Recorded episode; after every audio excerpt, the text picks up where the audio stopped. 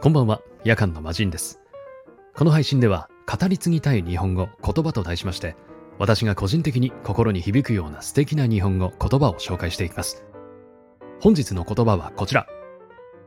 風花です。風花は晴天の冬の空から降ってくる雪を桜の花びらに例えた言葉で、遠くの風上から風に乗ってやってくる雪のことです。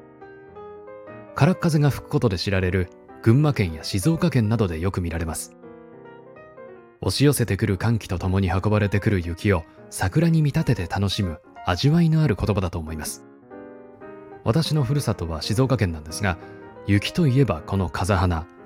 肌を刺すような乾いた寒さの中で風花が舞ってくると自然と笑顔で空を見上げ心がほっと暖かくなったことを思い出します。ちょっとかっこつけた表現になりましたが、少し砕けた言い方をすれば、風花を見るとテンション爆上がりすると、それくらい雪は珍しいものでした。静岡では、北部の山沿いや東部の富士山周辺などを除けば、平地で雪が降ったり積もったりすることはめったにないことでして、私は雪に憧れに近い感情があります。東北に住む友人にこうした話をすると、雪が日常であることの面倒さを知らないからだと、ちょっと怒られるんですが、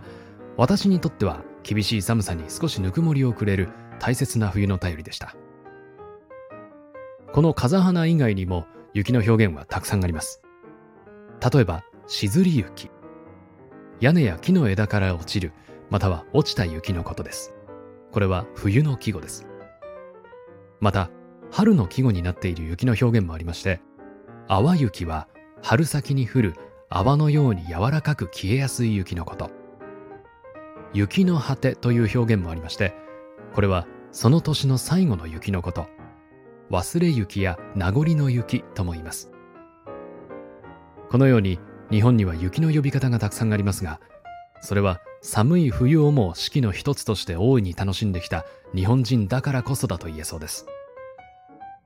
寒くなると肩に力が入りいつしか余裕を忘れてしまいそうな季節ですがこうした日本語の柔らかい表現に触れながらいずれやってくる暖かい春に思いを馳せ、できるだけリラックスして過ごしたいなと思いました。ということで、本日お届けした言葉は、風花でした。皆さんの言葉が豊かになりますように、そして誰かの心に届きますように。それではまた次回お会いしましょう。夜間の魔人でした。